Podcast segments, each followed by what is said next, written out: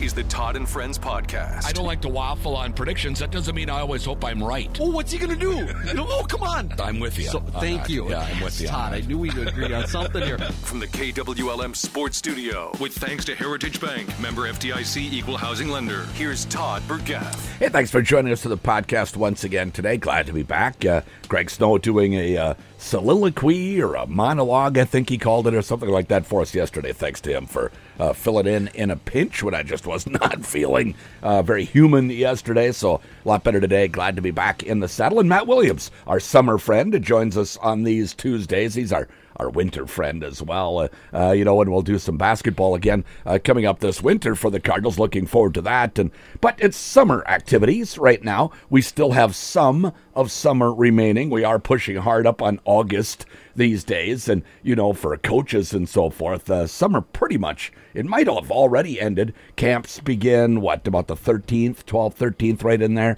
of August for all the fall sports. They don't all start the same week, coach, but they kind of start getting underway a week or two uh, within each other. That starts all here in fairly early August. I think at the high school level, they all, they do all start that same Monday They in do, okay. August uh, for the you know fall sports, and um, yeah, it's uh, this is getting to be hard at hard of uh, hard of the end of the summer, and um, you know I know that the lifting program ends you know that first week of August, so everybody gets like a week, maybe a week and a half off, and uh, when I was coaching soccer way back when, I loved that week and a half because Yeah. it was like okay, I have nothing finally, but.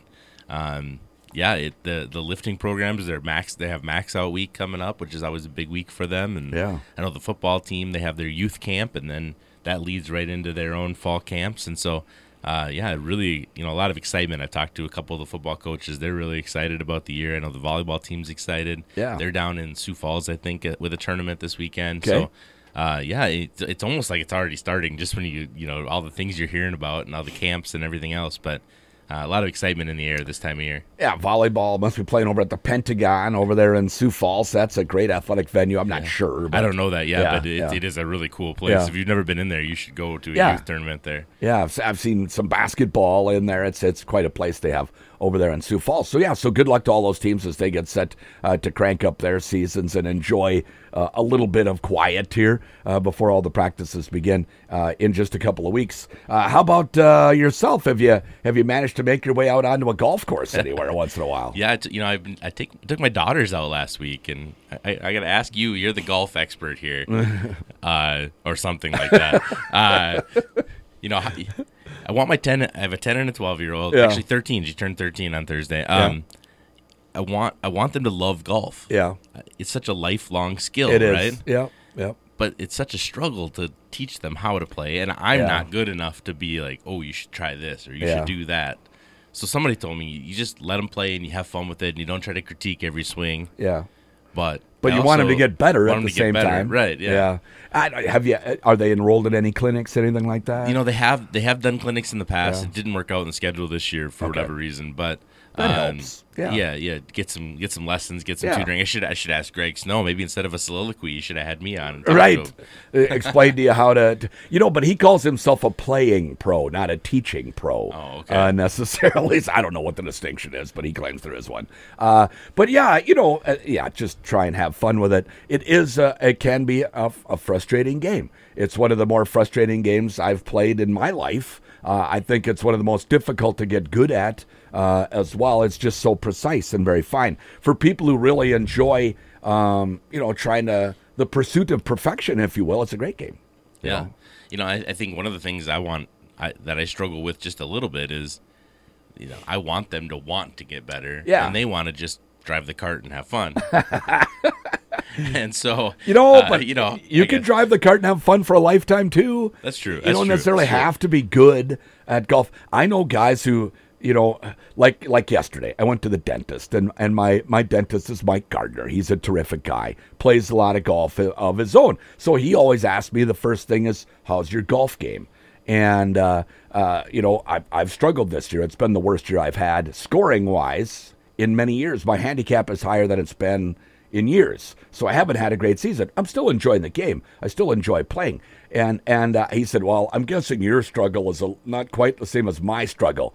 And I said, Well, what's your struggle? And he said, I shot 104 the other day. And I said, Yeah, I might give up the game if I shot 104. So it's all relative, uh, you know, uh, to, to what you do. And just uh, the, the biggest thing is don't have any expectations. Don't, don't expect to shoot a certain score because then it puts too much pressure on it. Yeah, and, and, you know we don't even keep we don't even take a scorecard with, which Yeah. I know for Yeah. some people they'd be like, "What? How Yeah. do you, No, how do you play the game without a scorecard?" perfectly But fine, We don't even take a scorecard with, and Yeah. and we play slow, and I let people play through, and and we're not you know we're not in a hurry. Yeah. and um, we try to just you know have Enjoy the and- day. Yeah, exactly, and and I don't go golf on a day when it's 92 degrees like this because then I won't enjoy it as much. But um, yeah, you know, it, so that was you know it was kind of fun. I was I get frustrated myself then because the game it moves pretty slow, and so then I start to lose mental inter- interest, and then you know my shots start wandering as well, which Yeah, yeah. I don't have much room for uh, you know room for error. I Yeah, guess so. yeah. I'm kind of. I have a really. I have the attention span of a gnat generally, uh, unless it is something that really captures my interest. So yeah, I'm the same way. If if it's slow play out there, like in tournaments for me, sometimes I have to really guard against that. It's easy uh, to start thinking about other things uh, than what you're doing, and or to start thinking ahead. So like I was having a great round. Uh, golfing with my stepdad last weekend up at Blueberry Pines in Menahga, and I shot a, I tied a career low with a 34 on the front. You know, three birdies, one bogey, and then I made a par on 10. And then for the first time, my stepdad asked me about my score. You know, and then that was in my head. And then all of a sudden, I'm two under through 10. Gosh, what if I could shoot par? Because I've only done that twice in my life where I've been at par or better. Uh, and then as soon as I did that, I went right in the tank and I shot 45 on the back and barely broke 80. So that's kind of how it's been. It's a mental game. So many of the athletic endeavors that we undertake, uh, a big part of it is the mental game. And I think that sometimes that athletes don't exercise that muscle as much as they do their others. It's true, and and and you know that just that that constant concentration and that that thought about I'm going to be in this moment right now. That's something that you know every sport. You're right, can work with it. I know. I know. Remember a few a number of years ago, uh, they brought in the sports psychologist for Duke University to talk to all of us as high school coaches, and it was fascinating. Was it know? at a convention or something? No, it was here Oh, at, at our Willmar you know, uh, high school. It was just Willmar coaches, and it, it was fa- it was fascinating. Yeah. Uh, and and that, that person, all they do is work mentally with all the uh, athletes from Duke University. And Yeah. I'm sure other Pretty smart kids at yeah, Duke. Oh, for sure. Yeah. I'm sure other universities have, have somebody similar on staff. but yeah. Uh, yeah, the, the, all that they did was worry about their mental ca- mental capacity and mental uh, ability to focus and be in the moment. And uh, man, it was it was Stay re- present. It was really fascinating. Yeah. Yeah, to just worry about what's in front of you right that moment is a lot harder than you might think it is. Uh, I was, I forget who it was, but I saw an interview with a PGA Tour pro, and they asked him uh, one thing give amateurs one tip if you could.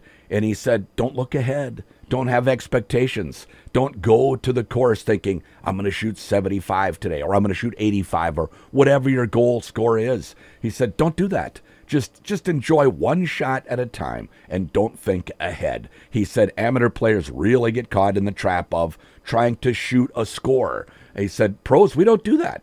Uh, he said they might ask us what do you need to shoot tomorrow to win the tournament and we say I got to shoot a 65. He said but generally we don't have a score in mind when we start a round. We just want to think about one shot at a time, and hopefully that ends up to a great score at the end. He said the only time we think about it is when reporters ask us about it. He said, other than that, PGA Tour pros aren't thinking about shooting a score uh, when they start a round. And I thought, man, I do that all the time. I still do it. Even though I heard this 10 years ago, I'm still doing the same thing. Maybe it's because their courses are so treacherous. Did Right. you- Did you, see that British Open? Yes. I can't imagine playing on playing I on a course like that. It, the course is so treacherous that you have to think about this shot because if I don't think about this shot, I'm going to shoot a ten. on- on a 12 or 15 and some of those. I don't know what I'd do if I get in one of those deep Oh, pot goodness. bunkers. Oh my goodness! I think I'd just call it good. and then it pouring rain on you, and, Yeah, and, they, right. and they start talking about it's good for the course. Yeah, I know. It, you know, it's better for them for scoring wise that Yeah. it's pouring rain. Yeah. I think, wow, I'd be miserable and cold, and I wouldn't be happy. Yeah, I guess it was kind of warm. Uh, and the, and the difference between playing on the tour and, and us playing in the rain, they got a caddy takes care of everything, keeps the clubs dry and all that. All the headaches of playing in the rain are are taken care of by the caddy. So I, I think I could handle that. and a. Nike sponsorships, they can put four different shirts on if, if one gets wet, right? That's So, right. That's right. Did you watch a little of the British Open? Then do you watch much golf? I, I love watching the majors. Yeah. I, I don't I don't tend to tune in on the non-major. I'm Yeah. kind of that fan, but That's I. I do love I love watching them, especially in the summer now when I can get up in the morning and watch. It was kind Yeah. of nice, you know. Yeah. But Yeah. um, I didn't love that Thursday and Friday was on like Peacock or something. Yeah. Or I guess it was on USA. But anyway, Later in the day. later Late- in the yep, day, yeah. yep. But um, yeah, I watched I watched enough of it to to uh, you know to feel like I, I knew what was happening and and you know Harman just kind of ran away with it on the weekend. Yeah, it was kind of boring actually. I, I, I was there wasn't anything to watch. It never really got close. We had the same conversation after the U.S. Open, where Yeah. it, it, it felt like maybe the course was so difficult that people just were sort of playing it safe rather Yeah. than, than going shooting at birdies, and, and just nobody made putts on Sunday. You know, Yeah. it was just kind of, I don't know, It's just kind of two putt. You know, get on the green, two putt, get Yeah. on the green, two putt. yeah, which the, is kind of boring. the Rory McIlroy is what Yeah. I call it. Yeah, Uh, it's it's you know fire it to the middle of the green, two putt your way out off of it, and be happy with your par. Yeah, Um, and that wasn't going to catch Brian Harman. no, no, Yeah. he he yeah, he had too big of a lead, and he you know he went on that birdie run on Saturday, and that was pretty much it. Yeah, five foot seven, about 150 pounds. Uh, just a little guy, not a long ball hitter, but straight. And then didn't have a three putt all week on those greens. Not all week did he have a three putt. So that's what won was that. Uh, so uh, and like Phil Mickelson, who they actually call lefty, he's right-handed and only plays golf left-handed. Uh, that's the same as Phil Mickelson does. I wonder. uh, I, I've never heard him asked did you did you decide to do that, or did your father decide for you uh, because of Phil Mickelson? Because Phil is about 15 years older, so he would have been kind of right in his prime when Brian Harman would have been coming up or just beginning the game. I wonder if if they decided to have him play left-handed, even though he's right-handed, based on Phil Mickelson. That's what he does. I don't know. Could be. Would there be an advantage to playing left-handed? I mean, a lot of the courses are designed for right-handed people, so if you hit a hook or you hit a slice or It isn't about the course as much as it about the swing. So you don't want your bottom hand to be too strong. That's what makes you hit the ball offline. That's what makes you hook or slice. Is your your bottom hand uh, hasn't done the right thing. Uh, so when you hook it, your right hand was too strong, and then you think about it being too strong, so you loosen it, and then it goes out to the right. You just want your hand coming through your your bottom hand, and if and if you're right-handed, your strong hand is your right hand, your bottom hand, and that's why the ball goes uh, various places. Whereas if you take your passive hand, your left hand, it just rides along, and the right hand provides all the power. Uh, it is a theory that you can hit the ball straighter. We haven't seen a lot of people do it, but there's two pretty good examples right there where it worked. I didn't know that. I didn't know Yeah. that at all. Yeah. It makes sense, I guess. That Yeah. you know that that uh, you know if you can hit it straighter, why not? You know, it, it makes some sense, Yeah. especially if you've got parents that are pushing you to be a professional golfer Yeah, at a yeah. young age or something like that. But And it does need to start young with golf. yeah, yeah, you wouldn't want to get into the bad habits of Yeah. like like I I'm in I have bad habits because of so many years of playing baseball and softball. yeah, yeah. Too s- late. You're not making the tour. No, my, my, my, my slice will never go away. It feels like so. I get rid of it, and then all of a sudden, whoop, there it is again. Yeah, So anyway, But anyway, American. I always pull for the Americans, I Absolutely. guess, too. So Brian Harman. Uh, they were talking a lot about the LIV Golf thing. Still, I thought that wasn't a thing anymore. It what, what- is. what's going on? It's nothing. We don't know. Nothing has gone on since they came to this agreement memorandum. It has to clear uh, the the Senate hearings. Uh, they had some of those. I think they're over now, though. I'm not sure what's going on with that. I don't think the PGA pros know either exactly what's going on with LIV. So uh, I, I don't think LIV is going anywhere. I think the Saudi PIF. Let's say uh, Congress steps in and says no. LIV Golf cannot buy uh, controlling interest on the PGA Tour. Well, then they're back where they started, and LIV isn't going away. I don't think it's going away, even if they allow this uh, merger to happen and they continue on with their plans. I think there's still going to be a LIV Tour because this Al-Rumayyan, who's the the governor, they call him of the PIF, uh, has said that's his baby. That was a lot of his ideas. He's he's played golf his whole life, he said, and and he loves the the LIV tour, and and I don't think it's going anywhere. So we're still going to have a divided tour. Not all the best players are going to be on the same tour, even after the merger, or if the merger doesn't happen, obviously then it won't happen. That same gentleman just offered a billion dollars for a, a Kylian Mbappe, the Yeah, top soccer player. Uh, Turned it down. yeah, Yeah. so far anyway. Yeah, so far. Yeah, Yeah. I saw on on, uh, on social media that LeBron and LeBron James and some other basketball players, Gi- Giannis, they all wrote, "If you want to give me a billion dollars, I'd take it." Yeah, well, you, that- you wait, he'll he'll start a basketball league next. They're taking plenty of the Chinese money, Yeah. and I guess I don't see a big difference between the two. Uh, there's been a lot of vitriol over the Saudi money, but it's but it's a global economy. As soon as you start trying to identify who's got blood money and who doesn't, everybody does. Yeah, and every time you fill up with gas, you're paying for the Saudi uh, PIF money, right? That's right. So I don't know what you can do about it. Anyway, Yeah. uh, hopefully that gets settled and we start playing, seeing all the best players in a few more tournaments than just the majors. I'm not sure that's going to happen though. Uh, the Twins are off nine and two since the All Star break. Uh, Bill referenced the the schedule has been favorable, but the Twins have a favorable schedule. Uh, they have a so- because they have three teams in their division that really are actively not trying to win in Detroit, Kansas City, and Chicago. So that certainly helps. Yeah, and it, it felt like they were very East heavy right before the break, where they played a lot of the teams from the East uh, Division, which is by far the best division in baseball. Uh, you know, I watched last night, and, and I, I couldn't help but think, like, man, the Se- Seattle and Minnesota, they're very, very similar. Yep. Very similar teams, right? Yep, they've yep. got they've got some good young pitching or some good pitching. They've got a couple decent batters, and they've got some guys they hope are going to get on base consistently. And, Yeah. you know the the difference right now I think for the Twins is that Kirilloff and Julien are hitting the way they are, and uh, you know there's some hope there for those young players. I think last time we talked about Twins, I was pretty frustrated. I as was were- too. as were you, Yep. and uh, you know you start to see some hope of of what could be. I guess you know baseball's a, a law of averages. There was an article um, by I think it was Aaron Gleeman Yep. uh, who writes a lot about the Twins that you know that the the average on balls in play and the exit velocity, all those things that the the, the, the front office of the Twins kept saying it's coming around, it's coming around, we're going to hit better, and they were you they were looking at some of those statistics and saying it, it's got to even out at some point. point, and it, maybe we're seeing that a little bit. Yeah, uh, yeah. Uh, they call it regress to the mean uh, for some of the pitching too. So I agree. We had hoped that the hitting would get better. I worried that the pitching wasn't going to be quite as good. That maybe they had pitched over their heads uh, a little bit in the first half of the season, so that if they did make some strides with the bats, maybe the pitching would come back and and they'd be who they are, which is a slightly above 500 team. I don't know. Maybe not. Uh, maybe these guys are going to continue to pitch well. Uh, we suddenly see Emilio Pagan, uh, and they just praise him up and down because they know the fan base hates him because of the number of times he has failed. Uh, so every time Pagan throws a scoreless inning, it's like they throw a parade uh, for him. The you know Bremer and whoever he happens to be working with on any particular day. Uh, but but you know the bullpen has been pretty good. Uh, it's really fun to watch Duran come in there and throw 104. Yeah, and and uh, if you if you get to a game, you want Duran to pitch because they have a whole production as he as he comes in and, and whatever. It's pretty cool.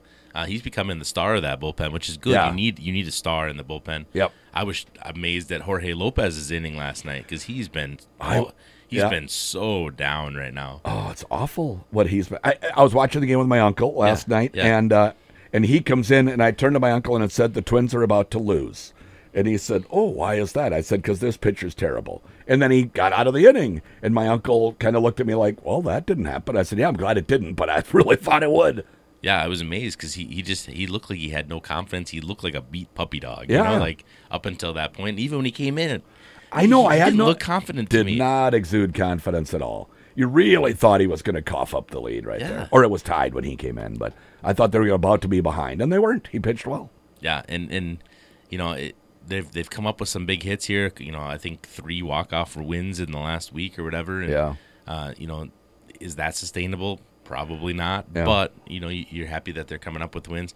You know, I, I'm not a great baseball mind. I watch a lot, but my one question would be, does it is it do they get to the eighth and ninth inning and stop swinging for the fences and just start making contact and I don't and know what's going on with that. play the way they should be playing the whole game. Yeah, It yeah. still feels like, you know, Correa went on that little streak where he was hitting balls the opposite way and getting Yeah. on base, and now all of a sudden he's swinging for the fences again and Yeah. going 0 for 4 or whatever. Anyway, Yeah. I don't know. It just, Yeah, we'll see. They have played. They have hit well in the later innings lately, at least that's for sure. Yeah, it's been more fun to watch, I guess. it has. Matt, thanks so much. Absolutely, Todd. Matt Williams joining us here on the Todd and Friends podcast. It's brought to you by Heritage Bank, member FDIC, an equal housing lender. Watch for future episodes of the Todd and Friends podcast at KWLM.com or on the air here at KWLM 1340 AM and 96.3 FM.